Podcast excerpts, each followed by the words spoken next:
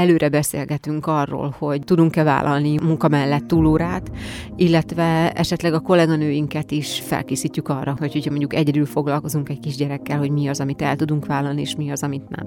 Élet, munka, kapcsolatok. Hétköznapi gondolatok kihangosítva, két pszichológustól és HR szakembertől. Nagy Nórával, Rádi Eszterrel. Ez a Kihangosítva Podcast, hogy hangot adjunk az érzéseidnek.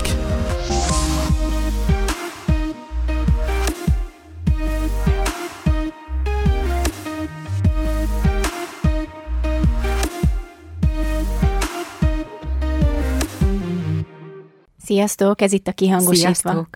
Szia Eszter, újra itt vagyunk a Hello, stúdióban. Nóri. Aha, kicsit, Kicsit kihagytunk, igen, de ez remélem, hogy nem lesz jellemző ránk.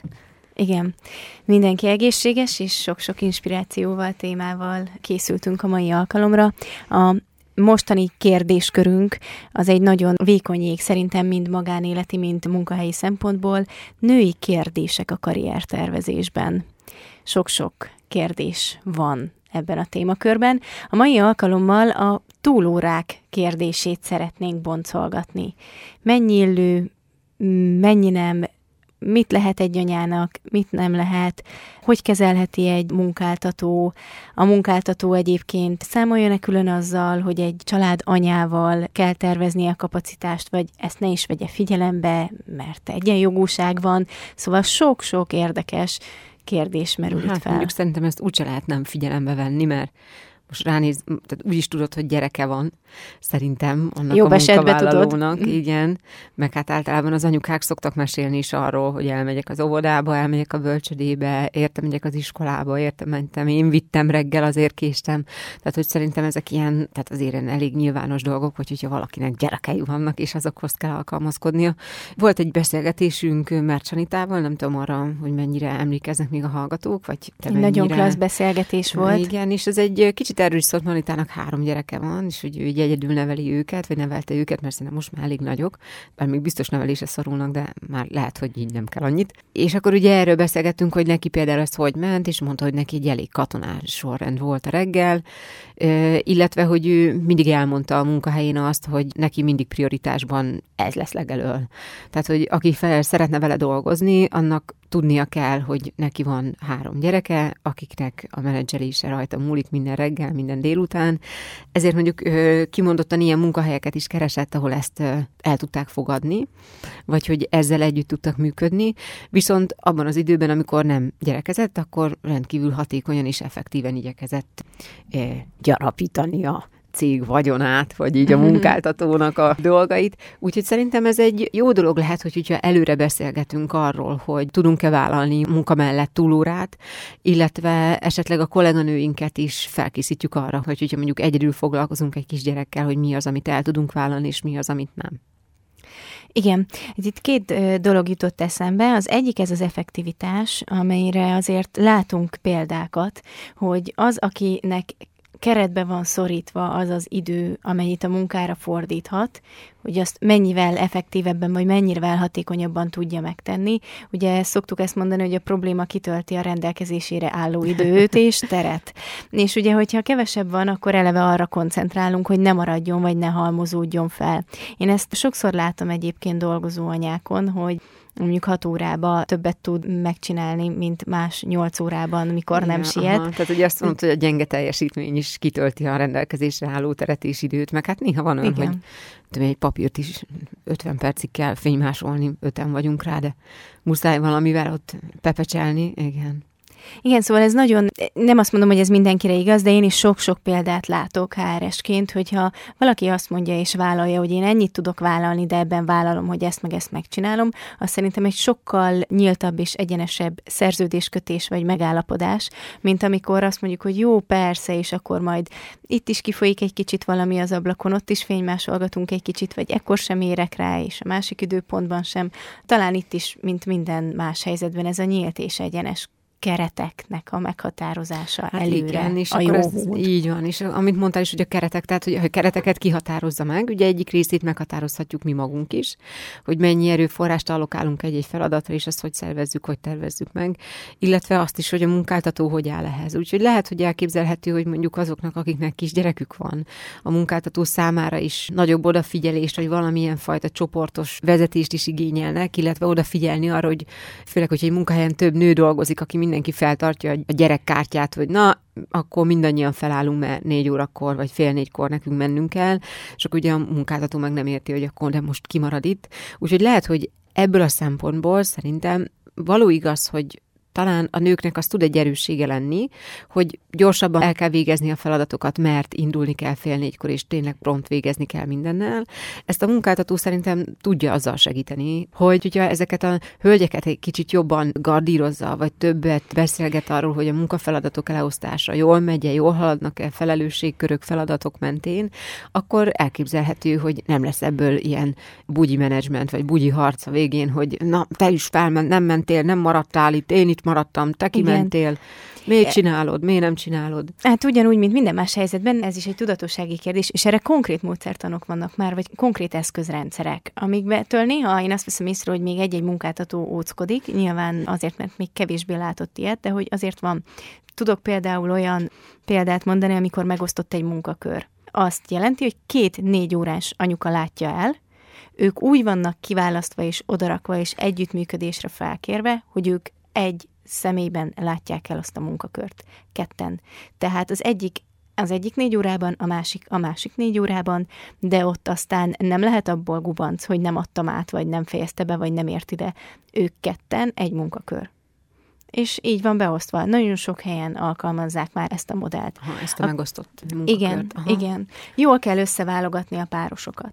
De én még mindig azt látom, hogy sokan félnek ettől. A másik, ami egyáltalán nem ördögtől való, hogy tényleg átgondolni, hogy valóban egy-egy munkakör, vagy egy-egy munkafolyamatnak a felosztása, az egyébként egy 8 órás munkaidőt igényele, vagy ha egy kicsit másképp gondolkodok a folyamatokban, akkor lehet, hogy egyébként gazdaságosabban jövök ki, ha máshogy van felosztva, és alkalmazok az egyikre is egy hat órát, meg a másikra is egy hat órás munkaerőt. Meg hát lehet ezzel számolni, tehát nem kell feltétlenül feltölteni a céget kisgyerekes anyukákkal. Nyilván ez eddig mindenki eljut, hogy legyen más is. Csak itt jön ugye a másik kérdés, hogy akkor a többiektől más az elvárás? Azt nem tudom, hogy más az elvárás a többiektől, mondjuk itt a nőkre fókuszálva. Még itt behoznék egy nézőpontot ebbe a túlóra kérdésbe, hogy ugye mi van akkor, hogy hogyha flott a munkahely, meg lehet beszélni mindent, felosztjuk a túlórákat, ki mikor marad, még a nők között is nagy a megegyezés, ami egyébként szerintem nem ritka, de azért néha ritka,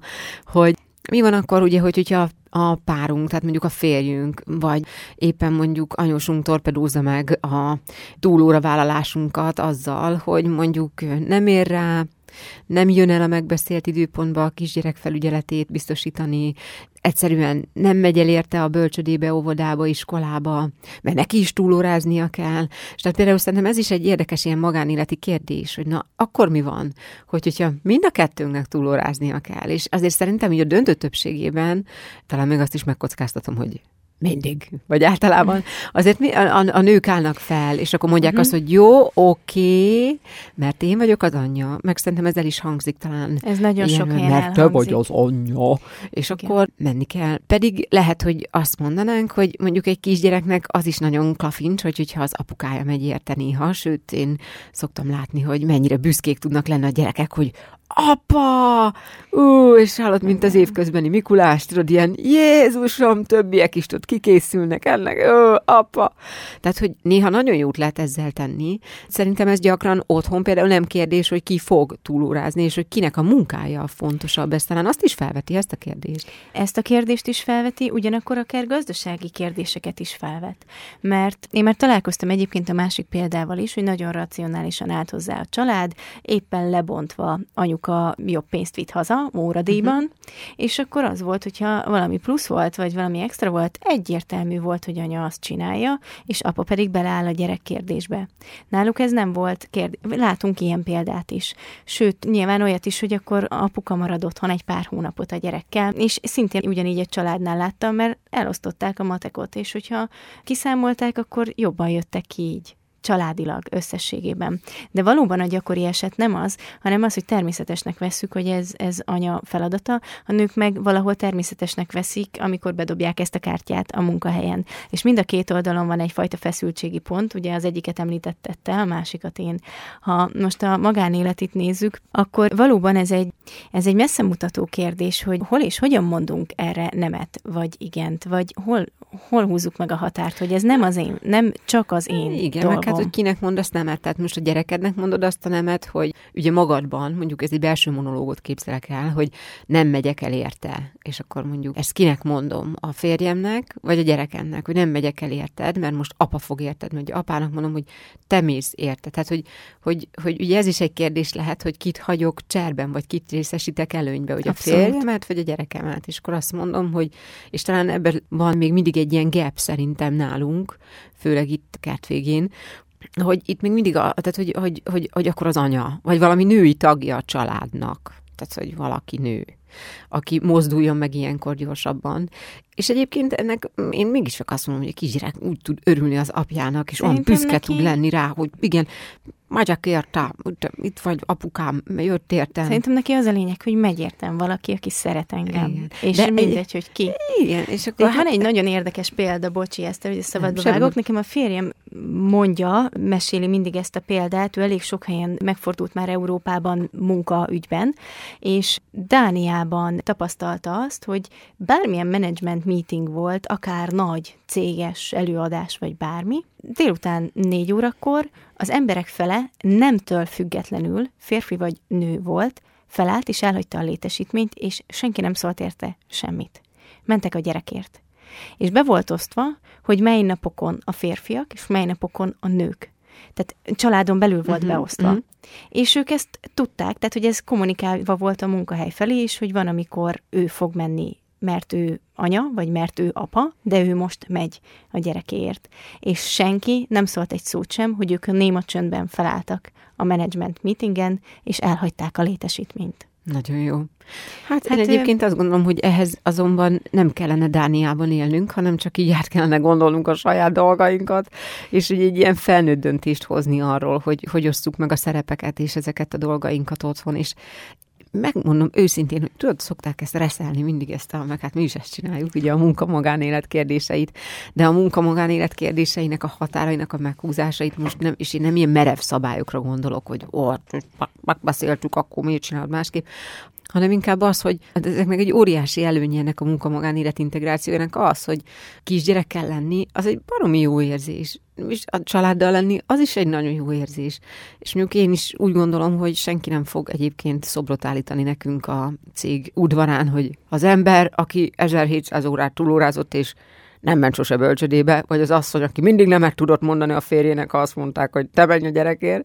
Tehát, hogy ilyen szobor nem lesz. Viszont a gyerekünk mindig emlékezni fog ránk, hogy értementünk-e, ott voltunk-e, és annyira olyan gyógyító ereje van annak, hogy ott vagyunk, húzogatjuk a kis cipőjét, vagy rángatjuk éppen kifele a intézményből. az intézményből, vagy éppen a sapkáját a kabátjából, és hogy így együtt vagyunk, és akkor így, így tényleg meg is áll a világ egy kis. És, tehát ezt gondolom, hogy, hogy ez, ez férfiaknak, nőknek, nagymamáknak, nagypapáknak, hogy ezt mindenkinek kell csinálnia, mert, mert ezek mozgatják a neuronokat, jót tesz a bolygóidegrendszernek, felfrissít minket, tehát hogy néha talán azt is mondhatjuk, hogy életem neked kell menni, a, ne, te menjél most a gyerekért, mert jót fog tenni neked, hogyha most te mész érte.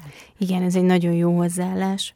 Ugyanakkor az is benne van, hogyha mindig egy fő szalad, siet, zárja le a dolgait, feszült, mert neki megint ott kellett hagynia, azt érezni fogja ezeken a délutánokon minden kicsi. És ezért is fair, hogyha ez meg van osztva, és tudod, hogy lehet, hogy ma én, de holnap majd a másik, és akkor holnap bepótolom azt, amit ma ott kellett nagy csebbel lobbal hagynom. Viszont az, hogyha ezt nem tudod, és ezt nagyon sokszor tapasztaljuk azért szülőknél, hogy vannak tehát ki lehet égni bármiben, a szülői szerepben is, akármennyire odaadóan és szeretetteljesen csinálja valaki, sőt, talán még akkor még jobban, mint hogyha nem. Hát ugye ez a magánéleti oldal.